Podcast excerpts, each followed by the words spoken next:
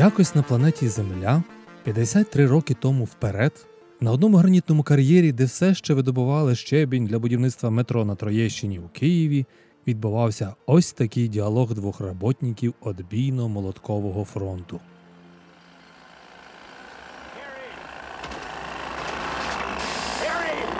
Гаррі, ти чув колись про компанію Згадка? Згадка?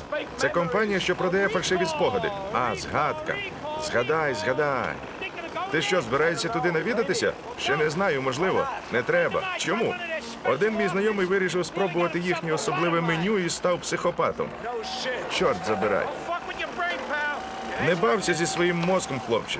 Не варто. Гадаю, ні.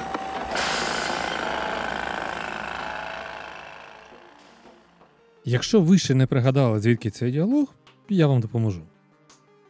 Це діалог каменяра Дагласа Квейда у виконанні Арнольда Шварценеггер та його колеги Гаррі у фантастичному бойовику 1990 року, який зняв Пол Верховен за мотивами повідання Філіпа Діка з глибин пам'яті. Називався фільм Total Recall або українською Згадати все.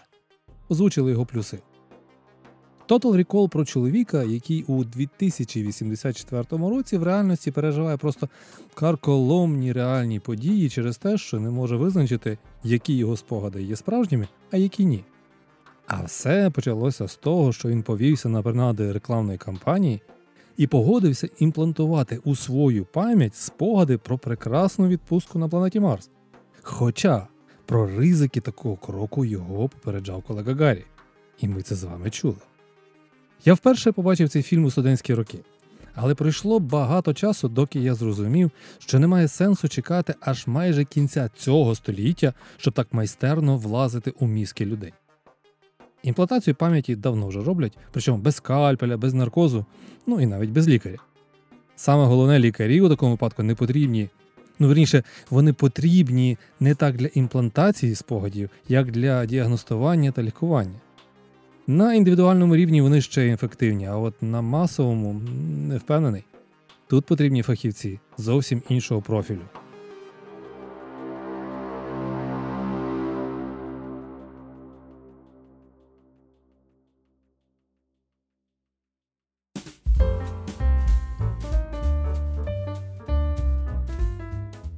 Вітаю, шановні друзі-слухачі! З вами Юрій Вахіль, ведучий та автор ідеї подкасту Mind Detox Essays. Це своєрідний аудіовитверезник свідомості для втечі від медійного та соцмереженого сміття, втечі від фейків і маніпуляцій. Сьогодні ми з вами продовжимо дослідження уявного і реального. Воно було розпочато в попередньому епізоді.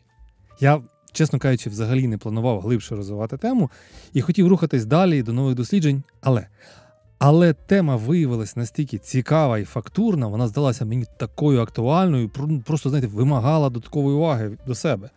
І я не зміг її відмовити. Давайте послухаємо, що з того вийшло.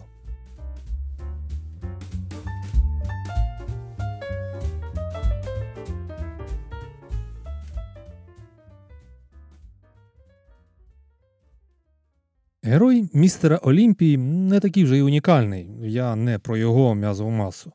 Ми з вами часто пам'ятаємо щось таке, чого насправді не було. Це можна легко перевірити без заглиблення у ваші особисті спогади і лише на питаннях зі сфери масової культури. Давайте розпочнемо з дуже відомих з дитинства творів.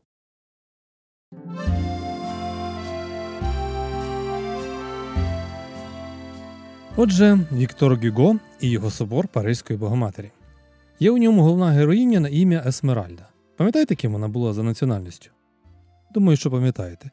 І впевнений, що ваша відповідь буде циганка, ну чи ром, якщо бути політично коректним. Насправді це не так. Циганкою вона стала завдяки мюзиклу Нотр-Дам де Парі, хоча в романі Віктора Гюго дівчина була француженкою, принаймні по матері. Автор відзначав, що в її зовнішності вгадувались андалузькі риси, можливо, від батька. Есмеральду маленькою викрили цигани, ну тобто роми, підкинувши замість неї свою горбату дитину. Це був Квазімодо, а от він вже міг бути ромом. Наступна загадка Попелюшка. Казка про булінг та тріумфальну перемогу, яка заслуговує окремо аудіоесе. Впевнений, що ви не знаєте про існування кількох сотень варіантів цієї казки. Мабуть, найдавнішим з них є історія про грецьку невільницю, яка вийшла заміж за правителя Єгипту. Переказав її грецький географ Страбон приблизно між 7 роком до Різдва Христова та 23 роком вже нашої ери. Так от, ми звикли думати, що Попелюшка це казка про бідну дівчину, якій пощастило вийти заміж за принца, правда?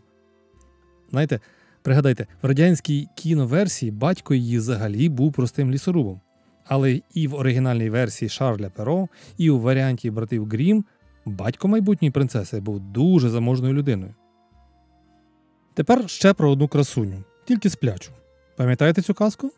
А може ще пригадаєте, хто і як її розбудив, ну, цю сплячу красуню? Ви, напевно, точно скажете, що це був красень принц, який використав для пробудження дівчини магічну силу свого поцілунку. Так ось. Насправді, зі сплячою красуною було знову все ну, трошки інакше. Вона прокинулася тому, що прийшов її час.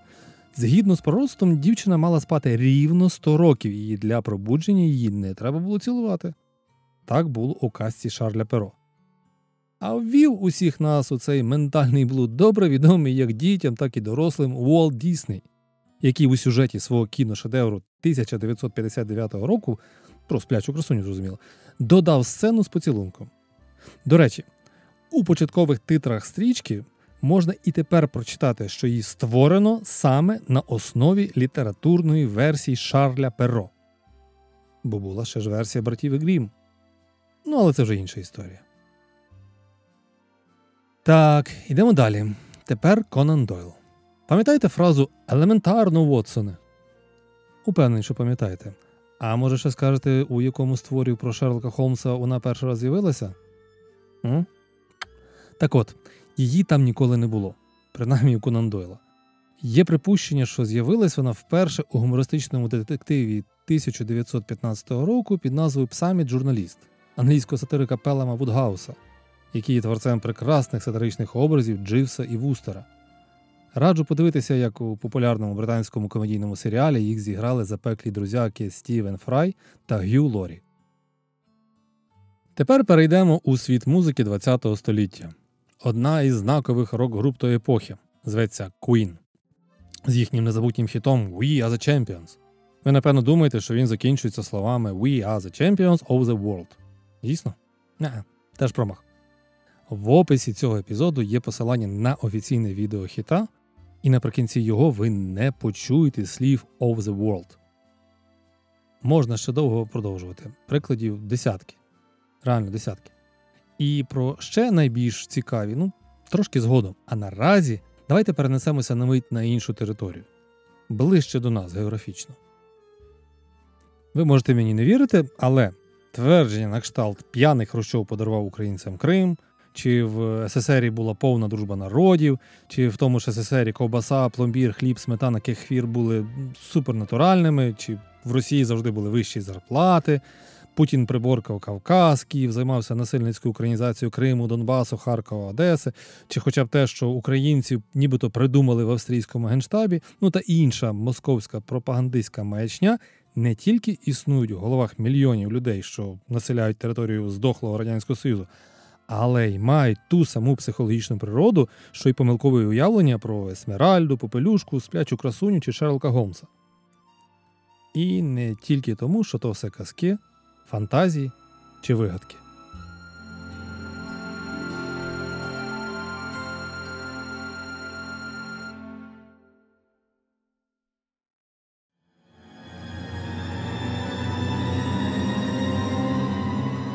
Якось в одній країні, в одному медичному закладі, під час одного з лікарських обходів пацієнтка розповідала лікареві про те, як минулого тижня вона відвідувала садибу співачки Мадонни, де допомагала вибирати костюми для туру. Пацієнтка працювала швачкою за кілька тисяч кілометрів від тієї садиби і ніколи зі співачкою не зустрічалася. І навіть дистанційно ніколи не консультувала її з приводу сценічного образу чи унікальних шоу бюзгальтерів. Як показали результати МРТ, проведеного кількома днями раніше, при зверненні у приймальне відділення у тої пацієнтки було виявлено енцефаліт це таке запалення головного мозку. Внаслідок цього справжні спогади бідної жіночки переплелися з вигаданими. І хоча ця історія з Мадонною видавалась безглуздою, для пацієнтки вона була справжньою. Тепер інший випадок, описаний у відповідній літературі. Теж лікарський обхід. Але все вже інше: час, країна, лікарня, лікар і пацієнт. Лікар запитує пацієнта літнього чоловіка, як ти себе почуває і що робив на вихідних. А той відповідає, що почувається прекрасно, добре, і що відвідав серйозну конференцію, і що займався плануванням проекту з великою дослідницькою групою. Розповідає чоловіку те все з купою деталей, а лікар уважно слухає, записує, похитує ствердно головою. Здавалося, що все добре, і чоловіка можна виписувати. Єдина проблема у тому, що в описаний ним самим час чоловік перебував у лікарні. Він навіть не був за межами лікарні минулих вихідних, і він там перебуває вже протягом останніх трьох місяців. Цікаво те, що чоловік нібито при здоровому глузді і по-справжньому вірить у те, що говорить. І коли лікар повідомляє йому, що той помиляється, чолов'яга відповідає, що йому доведеться про все це проконсультуватися зі своєю дружиною і просто втрачає інтерес до подальшої розмови. Він не є божевільним чи шизофреніком. Він цілком логічно розмовляє і може відповісти на питання про те, хто його діти чи хто керівник держави на поточний момент. І він упевнено переповідає спогади про події, які або не відбулися, або принаймні його не стосувалися взагалі. Третя історія вже з елементом кримінальної трагедії і, напевно, могла б стати основою для кінодрами. Вона описана в книзі, присвяченій психології свідків злочинів, посилання на яку, як і на інші варті уваги джерела інформації, ви знайдете в описі до цього епізоду. Отже, сталося це з 27-річним чоловіком. На початку 80-х у США група з чотирьох зловмисників викрали і зґвалтували жінку. Поліцейські не змогли одразу їх упіймати. Незабаром під підозру потрапили дві особи, які нібито відповідали описам злочинців. Один з цих двох був наш герой. Підозрюваних показали жертві, яка відповіла, ґрунтуючись ще на доволі свіжих спогадах, що вони не схожі на поганців, що скоїли над нею наругу.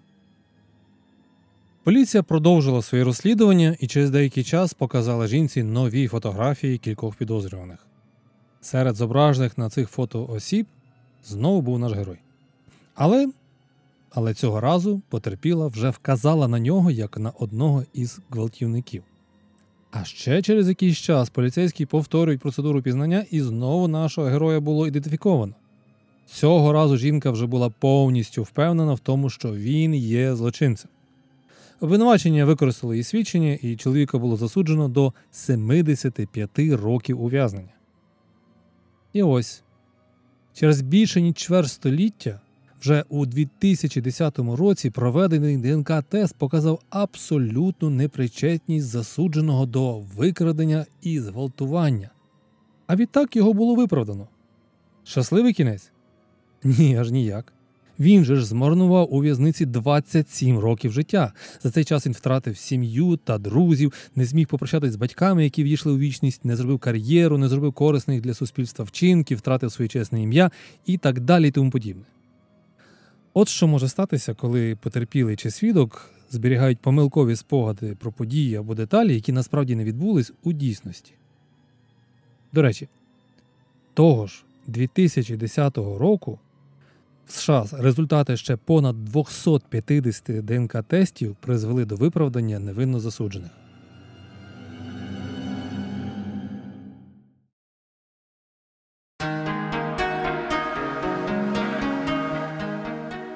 У попередньому подкаст епізоді про уявне реальне я згадував вже кілька наукових експериментів, в ході яких мозок психічно здорових людей проявляв нездатність відрізнити уявне від реального. Розповім ще про кілька. Напевно, одним із найвідоміших був експеримент нашої сучасниці, чиї виступи ви можете побачити на конференціях TED, геніальної вченої психолога Елізабет Лофтус. Це був експеримент про загубленого хлопчика. В оригінальному дослідженні брав участь 14-літній хлопчик на ім'я Кріс, для якого пані Лофтус разом з його матір'ю і старшим братом підготували описи спогадів про чотири події з його дитинства, трьох реальних і однієї вигаданої. Кріс отримав завдання щодня протягом п'яти днів описувати деталі цих подій.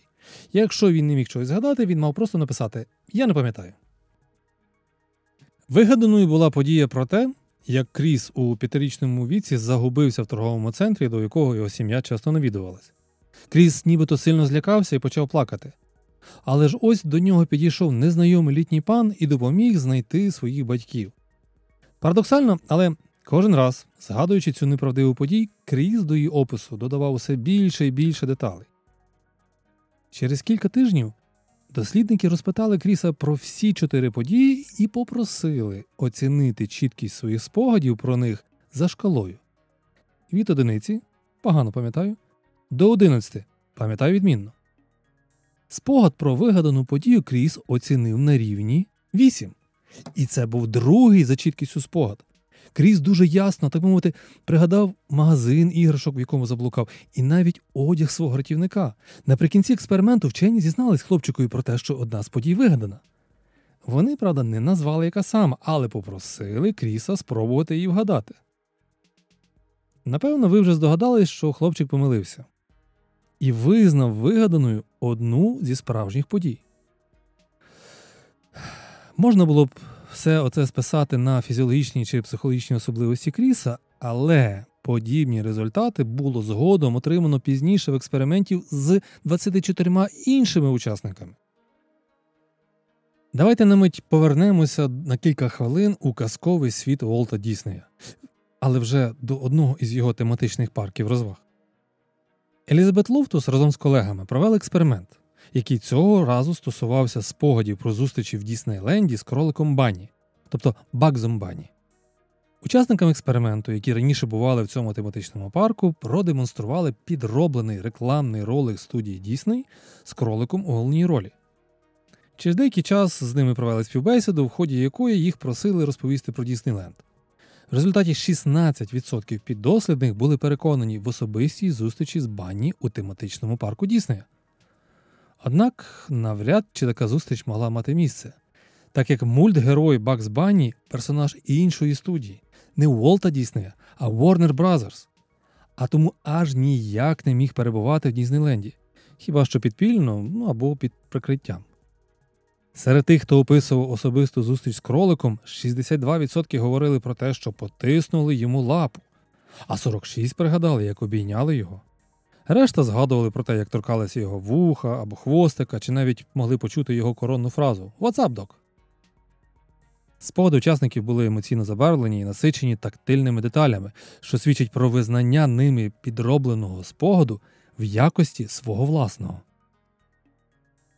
Ще один експеримент, але тепер вже з використанням фотографій. Пам'ятаєте сумну історію про чоловіка, якого засудили на 75 років за зґвалтування, яке він раніше не вчиняв? Так от, майже 20 років тому група вчених на чолі з Стівеном Лінсі довела, що сфабриковані фотографії можуть створювати великі проблеми. Дослідники показували 20 дорослим фотографії подій, які відбулися з ними у віці від 4 до 8 років. Три фотографії представляли значущі реальні події. Ну там день народження, відпочинок з сім'єю, ну, наприклад. Ще одна показувала для дитини в такому віці важливу, але сфальсифіковану подію, а саме політ на повітряній кулі з кимось із членів сім'ї. Через один-два тижні учасників експерименту тричі інтерв'ювали про події, зображені на фото. Виявилося, що близько половини з них визнали сфальсифіковані спогади за своє реальне минуле. У 2005 році команда Елізабет Лофтус вирішила перевірити, як помилкові спогади про минуле можуть змінити поведінку людей сьогодні. Вони попросили учасників експерименту заповнити опитувальник про себе та свої харчові вподобання. Через тиждень тим учасникам показали оброблені анкети, тобто персональні історії про те, що вони споживали в ранньому дитинстві. Вони вірили, що показані результати були виключно їхніми індивідуальними і базувалися лише на їхніх анкетах. Насправді ж, анкети ці складалися у дуже особливий спосіб. У них були питання, що характеризують типові дитячі уподобання. Наприклад, треба було оцінити фразу Шоколадний торт на день народження зробив вас щасливою дитиною. А ще було одне твердження, яке формувало неправдивий спогад. Для однієї половини учасників було твердження ви захворіли після того, як з'їли яйце зварне на м'яко, а для інших ви відчули себе погано після того, як з'їли огірок з кропом. Через деякий час учасників експерименту знову попросили заповнити анкету про свої харчові подобання.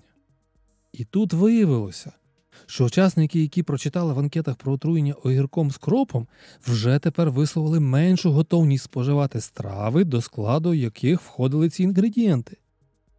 Те ж саме трапилось з частиною групи, яка нібито отруїлась яйцями звареними на м'яко. Тобто, тобто було доведено, що уподобання людей змінюються під впливом помилкових спогадів. Правда, оце все якось так виглядає, нібито людям було пороблено.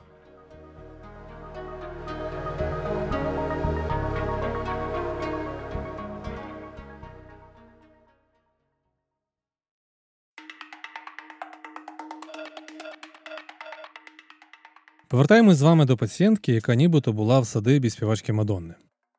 Явище, з яким стикнувся її лікар, називається конфабуляція. Перекладається з латинської як балаканина, розповідь, вигадка, і відноситься до розладів пам'яті, коли людина забуває певні події і заміщає їх помилковими спогадами. Спочатку конфабуляція вважалася виключно розладом пам'яті, при якому пацієнт видає помилкові спогади, чи дає помилкові чи навіть надумані відповіді на питання про своє минуле, але при цьому вважає, що ці відповіді дійсні. Це як у випадку синдрому Корсакова, який було відкрито у 19 столітті. У звіті 1889 року цей російський вчений повідомляв про пацієнтку, яка відвідала Фінляндію і, описуючи поїздку, додала до цієї історії свої спогади про Крим. Таким чином виявилося, що в її Фінляндії постійно їдять баранину, а населення країни це татари. Конфабуляція, як технічний медичний термін, вперше була застосована німецьким психіатром Карлом Бонхофером на початку ХХ століття.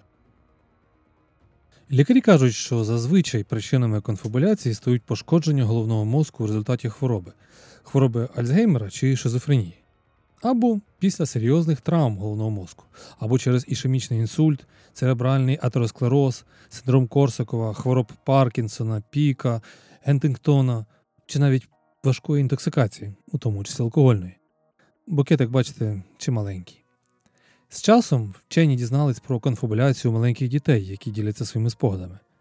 А ще її виявили у нормальних, здорових людей, яких піддали гіпнозу, або якщо вони опинились у певних експериментальних умовах, як у тих, про які вже розповідав.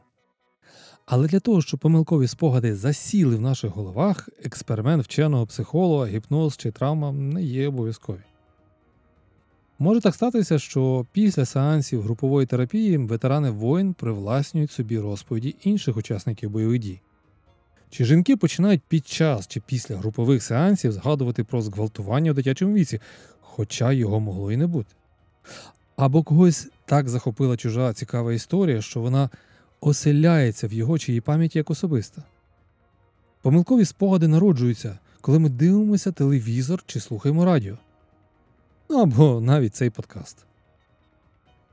Доведено вже неодноразово, що наші спогади пластичні і не схожі на текстовий документ у форматі Microsoft Word.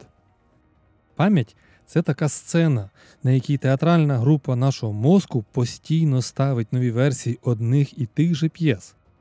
Меблі на сцені, одяг героїв, самі герої, навіть сюжет п'єси постійно змінюється. Нагадую вам про науково доведений факт того, що наш мозок не відрізняє реальне і уявне. Я про це розповідав у передньому епізоді. Ми постійно балансуємо між реальним і уявним, між правдою і вигадкою. Спогади зазвичай базуються на достовірних подіях, які ми самі постійно реконструюємо, як ті діти, що знову і знову складають будиночок чи ракету з кубиків Лего. В процесі такої лего праці утворюються прогалини, Ну і це нормально, бо в інструкції до цього конструктора загубилась одна, дві, кілька чи навіть всі сторінки. І тому під час реконструкції подій ми заповнюємо прогалини найбільш ймовірними фактами, які наш мозок бере в єдиній мережі спогадів, зафіксованих у гіпокампі. Ми з вами не є рабами власних спогадів і весь час ними, спогадами, активно користуємось. Але у гнучкості, у пластичності нашої пам'яті є ціна. Підмінити інформацію в процесі заповнення прогалин ой як легко. Фахівці пишуть, що конфабуляція передбачає відсутність сумнівів у тому, в чому слід сумніватися, у нашій пам'яті, у здатності щось робити, рухати рукою, бачити ну і так далі. Це свого роду патологічна впевненість у необґрунтованих думках і висловлюваннях. Це явище містить важливі підказки про те, як люди оцінюють свої думки та додають до них сумнів або впевненість. І це має наслідки у нормальному житті. Бо те, як ми виражаємо, демонструємо як сумніви, так і впевненість в інших людях, впливає на те, як ці люди чують і сприймають те, що ми говоримо. У звичайному соціальному середовищі ми любимо і поважаємо впевнених у собі людей, і не дуже шануємо невпевнених, навіть якщо їх невпевненість об'єктивна. Наприклад, обережний синоптик, який на запитання про завтрашню погоду завжди відповідає не знаю або не можу бути впевненим, напевно, незабаром залишиться без роботи. Надмірна обережність особливо контрпродуктивна, коли вона виникає у когось, хто сидить у владному кріслі чи наділений серйозними посадовими повноваженнями. Уявіть собі генерала, який ніколи не впевнений, що робити, і як наслідок цього ніколи нічого не робить, ніколи не дає наказів своїм солдатам, тому що не знає, яка стратегія ведення бойових дій є вірною.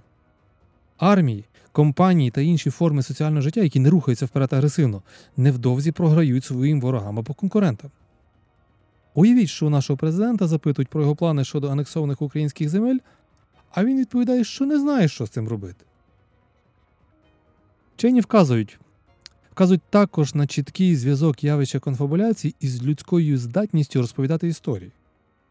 У всіх і у кожного з нас є маленькі крихітні історії, які ми розповідаємо собі та іншим, особливо коли нас запитують, чому ми щось зробили у той чи інший спосіб. Наприклад, є прекрасне у своїй парадоксальності запитання закоханих чому ти мене любиш? Часто ми насправді не впевнені, нас просто тягне до тієї людини. Дуже багато важливого у стосунках відбувається за межами явного і реального усвідомлення. Однак ми дуже часто відповідаємо щось на кшталт Мені подобаються твої очі або Мені подобається твоє почуття гумору. У кожного з нас є якась своя особиста історія, яку ми розповідаємо як собі, так і іншим, про те, які ми цікаві, успішні, етичні, чесні, ну і далі за списком. Філософ Деніел Деннет стверджував, що одним із значень, яке ми можемо надати перевантаженому увагою терміну Я, є те, що я є предметом історії, яку ми створюємо та розповідаємо іншим про те, хто ми є. Наш мозок любить заповнювати прогалини. Автомобілісти знають небезпечний термін сліпа зона, через яку може трапитись ДТП. Але у нас з вами у кожного є свої власні фізіологічні зорові сліпі зони.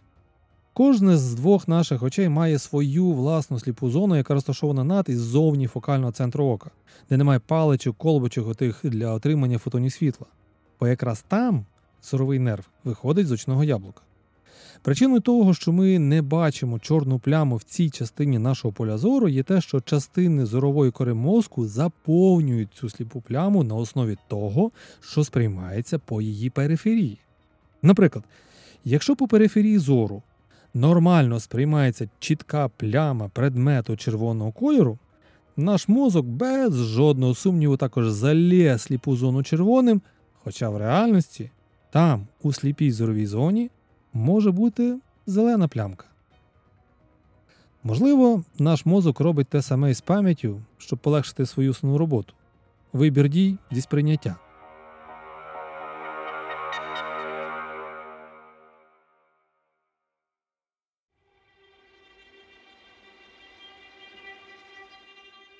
Тепер давайте промасштабуємо цю проблему до колективного чи навіть глобального рівня. Ми вже з вами розглядали помилкові спогади про Есмеральду, Попелюшку, сплячу красуню чи Шерлока Холмса. Але є ще історія про дуже реального і справжнього крутого героя. І коли величезна маса людей увірувала в те, чого насправді не було. Навіть тут, в Україні. Я перевіряв.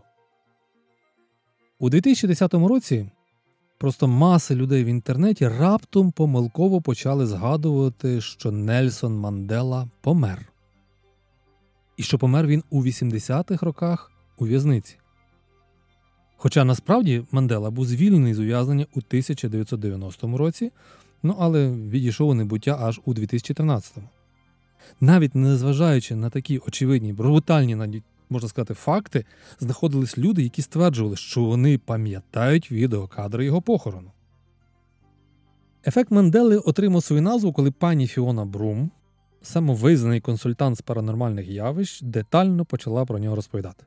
Вона була здатна навіть описати, як висвітлювали в новинах смерть Мандели, яким був виступ його вдови. Хоча нічого такого не було. Трагікомічність ситуації полягала в тому, що Брум не була єдина. Багато людей думали точно так само, як і вона, і навіть дотепер так думають. Яких тільки пояснень не було цьому ефекту, які тільки псевдонаукові теорії не залучались. Наприклад, стверджувалось, що то все відбулося через рух між паралельними реальностями, ну так званий мультисесвіт, бо у кожному окремо всесвіті існують альтернативні версії подій та об'єктів. Проводились також порівняння з голодеком USS Enterprise з серіалу Star Trek. Ну, голодек це така система віртуальної реальності, яка створює рекреаційні враження. Також використовувалось пояснення про помилки пам'яті. Ну, це щось на кшталт програмних збоїв у фільмі Матриця. А ще інші теорії припускали, що ефект Мандели свідчить про зміни в історії, спричинені мандрівками часу. А ще були пояснення на основі духовних атак, пов'язаних з сатаною, чорною магією чи чаклунством. Ви собі просто не уявляєте, скільки списів було зламано і пари випущено в ході тих високоінтелектуальних баталій, в яких вишукувались виключні та достатні пояснення ефекту Мандели. А що справжня наука, спитаєте ви? А науковці психологи пояснили те, що сталося за допомогою помилкової пам'яті, а також конфабуляції і ще й соціальних ефектів. А ще вчені для пояснення ефекту Мандели запропонували використати концепцію помилок, зумовлених схемою, де схеми це такі організовані блоки знань, які спрямовують нашу пам'ять. Таким чином, схеми полегшують нам розуміння матеріалу і нових знань, а ще вони також можуть спричинити спотворення спогадів. Цей процес був описаний Фредеріком Бартлетом ще у 1932 році. Коли Бартлет читав учасникам експерименту казку канадських індіанців під назвою Війна привидів, він виявив, що слухачі пропускали незнайомі деталі та трансформували інформацію так, щоб зробити її більш зрозумілою для себе. Цей процес називається зусиллям після змісту, і він часто відбувається в реальних ситуаціях. На підтвердженнях цього експерименти показували, що коли учасники згадують вміст кабінету лікаря, вони, як правило, пам'ятають постійні предмети, ну, такі як книжкові полиці чи шафи з лікарським приладдям, і спокійно пропускають, так би мовити, невідповідні вказаному місцю предмети, такі як, наприклад, кошик для пікніка на письмовому столі лікаря. Ефект Мандели не є єдиним і унікальним у своєму роді. Іншими відомими його аналогами є помилкові переконання про те, що кадри моделювання автокатастрофи принцеси Діани є кадрами реальної трагедії. Чи що у момент убивства Джона Кеннеді в машині було 4, а не 6 пасажирів. Чи що до складу США входять 50, а не 51 чи 52 штати. І що московський президент Єльцин в останній день 99-го року сказав саме слова Я устал, я ухожу. Ну, і зі свіжого. Це тотальна упевненість величезної кількості американських республіканців, що результати президентських перегонів 2020 року було сфальсифіковано. Політика ну це просто такий собі унікальний український чорнозем для вирощування соковитих плодів суспільної нестабільності з драконового насіння фейків і сформованих ними помилкових переконань. І ось вам доказ. У 2012 році Елізабет Лофтус з командою продемонструвала, як помилкові спогади пов'язані з нашими політичними подобаннями. У більш ніж п'яти тисяч учасників перевіряли пам'ять на три справжніх і одну хибну політичну подію. Всі запропоновані учасникам експерименту події зображались на жорстко відредагованих і змінених фотографіях. Приблизно половина учасників зберегла помилкові спогади про те, що в них було зображено. 27% навіть казали про те, що бачили зображені на фотоподії по телевізору. Цікаво, що політичні погляди учасників додатково вплинули на результат експерименту. Так, наприклад, консерватори зберегли більше помилкових спогадів про одні події на фото, ніж не про інші. Це, наприклад, коли демократ Барак Обама, він ще коли був сенатором, тисне руку президентові Ірану, а не своєму колезі з США. А ліберали більше запам'ятали інші події, де, наприклад, в Америці лютує ураган Катріна, а республіканець Джордж Буш молодший з приємністю проводить вихідні зіркою бейсболу. Таким чином, імплантувати спогади простіше, якщо вони співвідносяться з нашим поточним суб'єктивним ставленням до об'єкту помилкових спогадів. Що не кажіть, а наукової бази для ворожих центрів моделювання та організації гібридних воєн ну, більш ніж досталь.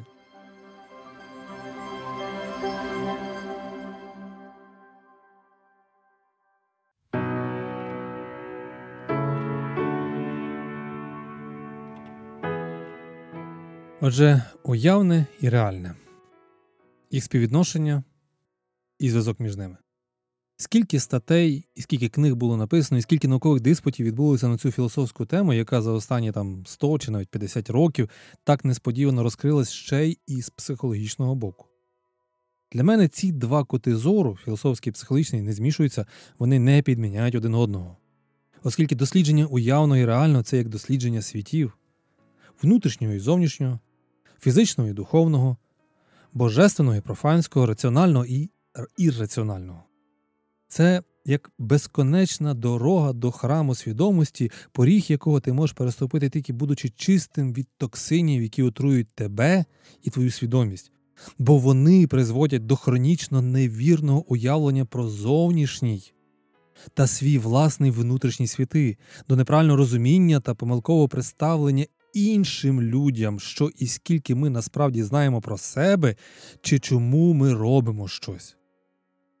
Як, де і які знання ми здобуваємо, які підказки та поради отримуємо і використовуємо, як інтерпретуємо факти і події, якої якості інформації завантажуємо у свої мізки, які маємо емоції, негативні, що доведено призводять до помилкових спогадів, чи позитивні, чи навіть нейтральні, в якому стані утримуємо і наскільки любимо ми своє тіло. Усе це дуже надзвичайно важливо. У повсякденному житті, а це я не про фейкбук з його, знаєте, кривим дзеркалом реальності, плутанина, помилкові погляди та уявлення не мають особливо великого значення. Наявність помилкових спогадів не означає, що наша пам'ять погана чи у когось з нас розвивається такий тип розладу пам'яті, як деменція чи хвороба Альцгеймера. Якщо прискіпливо розглянути кожен спогад, розібрати його до найдрібніших подробиць і порівняти, наприклад, з відеозаписом, ми завжди виявимо масу недоліків. Уявіть собі свій дім, офіс, класну кімнату або магазинчик по сусідству. Наймовірніше, ви не опишете їх до найдрібніших деталей. Ви не зможете вказати, на яких місцях і з якого боку стоять книги на полиці, як пролягає провід від зарядки вашого телефону, де стоїть чайник, чи як з вікна на підлогу падають промені світла. На нашому з вами складі зі сценічним реманентом театру пам'яті досить спогадів про всі деталі.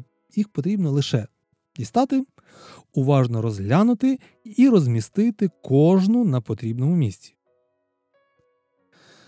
Ви знаєте, я тут подумав, що помилкові спогади, неможливість відрізнити уявне від реального, ну, це не так вже й погано. Бо це є елементом людяності. І це класна новина, правда?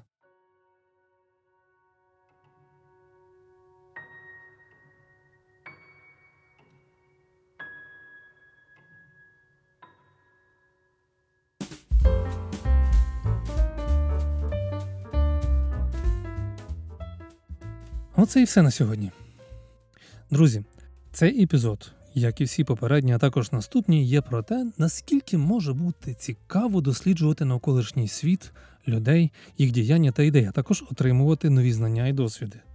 Наскільки цікавим є навіть не виявлення якогось, знаєте, супер-пупер правильного способу вирішення проблеми, ну чи ідентифікації самої проблеми а швидше знаходження діамантів правильних питань, які не тільки допомагають зрозуміти і сформулювати проблему, але й згодом вказати шлях до її вирішення. Для тих, якраз у кого після прослуховування цього аудіоесе і з'явилося багато питань і бажання продовжити дослідження, є бонус. Його можна знайти в описі. Це бонус у формі переліку використаної та іншої дотичної до сьогоднішньої теми літератури. Я бажаю вам гарних пошуків і питань, пані і панове. Принагідно хотів би подякувати друзям проекту, хто надихає, і тим, хто допоміг у підготовці цього аудіоесе. Хочу скласти подяку серед інших Михайлові Мінакову, який колись дав мені дуже потужний поштовх у дослідженні уявного і реального. А також згадати В'ячеслава Воловика, Андрія Кулика та Ігоря Харчишина, які виступили першими критиками цього епізоду. Якщо вам сподобалася сьогоднішня історія, якщо вам близька ідея подкасту, прошу підтримати цей проект своїми лайками і поширенням у соцмережах, а також надіслати мені свої питання. До зустрічі! З вами був Юрій Вахель.